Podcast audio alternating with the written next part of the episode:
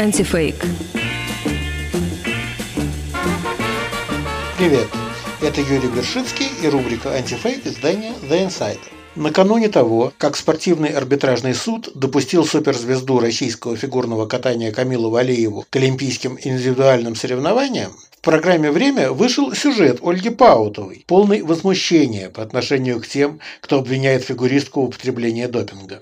Автор изо всех сил старается найти в истории с положительным тестом на запрещенный препарат странности и несостыковки. Вот глава Олимпийского комитета России Станислав Поздняков в сюжете Паутовой удивляется. В соответствии с международными стандартами ВАДА для аккредитованных антидопинговых лабораторий, этот результат должен был быть загружен в систему, то есть о нем должно стало известно в течение 20 дней после поступления в лабораторию. Даже если мы возьмем 20 дней, это максимальный срок, Соответственно, получается, что проба была доставлена в Стокгольмскую лабораторию 19 января, а сдана 25 декабря. То есть это практически месяц она где-то гуляла. И второй момент. А, выглядит очень-очень странно, что эта проба была обнародована как раз после того, как российская команда завоевала золотую медаль на командном турнире. Поэтому пока мне доходчиво и четко и внятно не ответят на все эти вопросы, я буду ставить под сомнение прозрачность данной процедуры. Паутова продолжает. В лаборатории такую отсрочку объяснили коронавирусом. Мол, очередная волна, сотрудники болели, рук не хватало. И если сама проба была отобрана в России, в зоне ответственности РУСАДА, отечественного антидопингового агентства, то исследование проводилось уже в Швеции. Знаете, вот меньше всего хотелось бы присоединиться к хору тех, кто обвиняет Валиеву и тренерский штаб Этери Тутберидзе в нечестной игре. Но даже невиновных нельзя защищать с помощью неправды. Ответ на первый вопрос Позднякова пришел на следующий день, когда суд огласил свое решение, благоприятное для Валиевой. В задержке виновата не только и не столько пандемия, сколько ошибка сотрудников РУСАДА, Взяв у Валеевой пробу на чемпионате России, они отправили ее в Стокгольм, не пометив как приоритетную, поэтому там ее рассматривали в порядке общей очереди. А это сильно затянулось, из-за пандемии в лаборатории работало значительно меньше сотрудников, чем обычно. Русада, правда, после этого выступила с таким заявлением. Проба спортсменки, отобранная 25 декабря 2021 года, была доставлена в лабораторию в срок, достаточный для выполнения анализа в стандартные временные рамки. После истечения сроков, предусмотренных предусмотренных международным стандартом, лаборатория проинформировала агентство о задержках в проведении анализа и предоставлении лабораторной отчетности ввиду очередной волны COVID-19, роста заболеваемости среди персонала лаборатории и правил карантина. Одновременно с этим в своих сообщениях лаборатория указывала сроки готовности результата анализа, позволяющие получить информацию от лаборатории до конца января 2022 года, то есть до начала Олимпийских игр в Пекине. Также в январе лаборатория проинформировала, что анализ будет выполнен в приоритетном обязательном порядке. Однако заключение о неблагоприятном результате анализа было представлено 7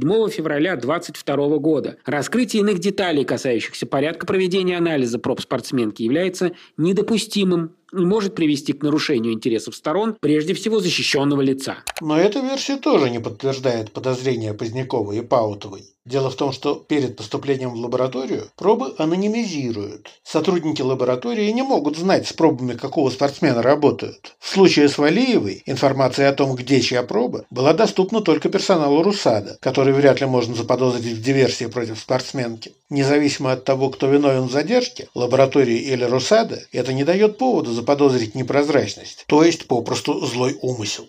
А ответ на вторую претензию о конкретной дате обнародования результата теста еще за несколько дней до выхода сюжета Паутовой сформулировал журналист Sports.ru Вячеслав Самбур. Да, выкатить результат на следующий день после победного командника странно. Ну а когда бы было не странно? Если видеть в этом чей-то коварный интерес американцев, МОК, врагов России, то аргументы найдутся всегда. Вскоре после чемпионата России срезать Валиеву со всех международных стартов. Евро, Олимпиада, ЧМ. После Евро испугаться доминирования и устранить конкурентку перед Олимпиадой. После Олимпиады отнять медаль. Тем более, что с российскими спортсменами это проделывали много раз. У обнаружения допинга не может быть подходящей даты. Это всегда не вовремя, неожиданно, болезненно. Биатлонист Александр Логинов после сдачи положительной пробы выступал целый сезон. Его пробу изучали год, а потом объявили и аннулировали все результаты с момента сдачи. И это тоже было шокирующе и подозрительно. Следующая странность, обнаруженная Паутовой, заключается в том, что триметазидин, обнаруженный в пробе Валиевой, якобы не мог помочь фигуристке улучшить спортивные результаты. Препарат, следы которого обнаружены, ну никак не влияет, еще раз говорю, ни на скорость, ни на силу, ни на взрыв, ни на выносливость.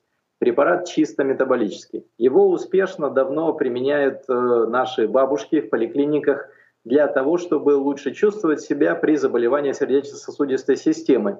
И уж точно никто из бабушек не показал выдающихся результатов там на забегах за троллейбусом. Говорит директор Института здоровья и реабилитации НГУ имени Лесгафта Денис Олесов. Ну, об аргументе насчет выдающихся достижений бабушек даже как-то неловко говорить всерьез. А о том, какой эффект может дать триметазидин, Sports.ru рассказал доктор медицинских наук, научный сотрудник Федерального медико-биологического агентства Ильдус Ахметов. Триметазидин – известный в спорте препарат. В частности, китайские специалисты хорошо изучали его. Применяется в клинике, чтобы пациенты с заболеваниями сердца выживали. Он хорошо действует на сердце. Было доказано, что применение этого препарата повышает выживаемость больных сердечно-сосудистыми заболеваниями. Разумеется, в спорте его также пробовали применить. Эффект оказывался положительным на спортивные возможности, иначе его бы не было среди допинг-препаратов. Согласно свежим данным, прием этого препарата повышает адаптацию человека к среднегорью и высокогорью, гипоксии, улучшает метаболизм миокарда, Триметазидин повышает толерантность к физической нагрузке, увеличивает силу, выносливость, а также снижает в крови уровень молочной кислоты и продуктов распада мышечных клеток. Соответственно, человек меньше устает и быстрее восстанавливается. Поэтому его применение в спорте может привести к улучшению спортивных результатов. Человек может чаще тренироваться, быстрее восстанавливаться. В целом адаптация будет идти намного лучше у человека, принимающего этот препарат. Действующее вещество можно найти не только в самом препарате. Его иногда добавляют как примесь в разные добавки ради лучшего эффекта. Поэтому, не зная точный состав, спортсмен может нарваться на этот препарат. В микродозах он может встречаться в ряде препаратов, так что спортсменам надо быть очень осторожными, чтобы запрещенные вещества не попали в организм. Есть, конечно, разные мнения об эффективности триметазидина как допинга. Доктор Майкл Джойнер из клиники Мэйо в Рочестере, штат Миннесота, специалист по физиологии спорта высоких достижений, считает, что его применение в спорте не имеет смысла. В интервью NBC по поводу дела Валиевой он заявил. «Я не могу представить фигуриста, принимающего это вещество. Это для меня загадка. Я не могу представить сценарий, при котором он это сделает.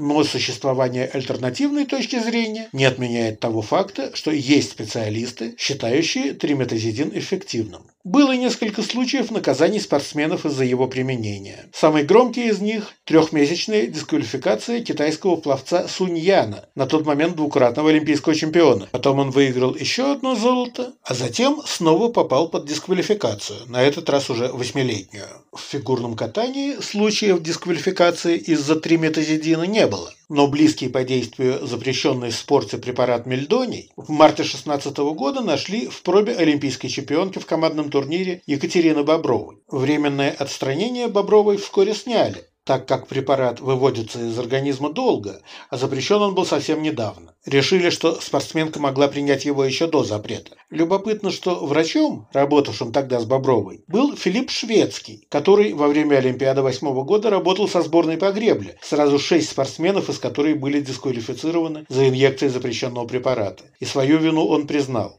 А в последнее время шведский был медицинским консультантом в группе Этери Тутберидзе. И вишенка на торте в сюжете Паутовой.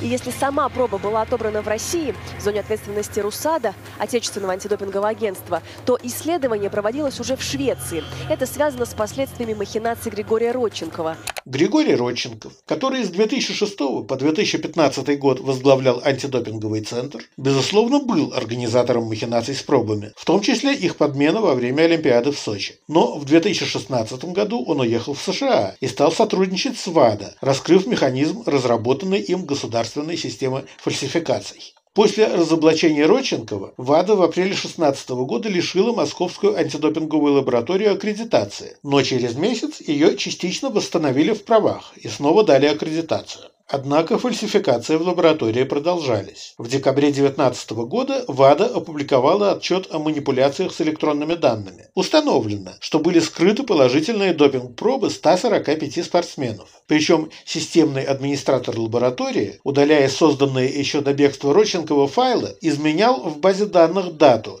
чтобы создать впечатление, будто файлы были удалены еще при Родченкове. При этом, правда, однажды ошибся и установил дату из будущего. Когда это вскрылось, аккредитацию лаборатории снова отозвали. Российские пропагандисты тогда пытались утверждать, будто компьютерной системой лаборатории продолжал удаленно управлять Родченков. Но выглядело это крайне неубедительно. Подробности этой истории и многих других вы сможете найти в рубрике «Антифейк» на сайте издания The Insider.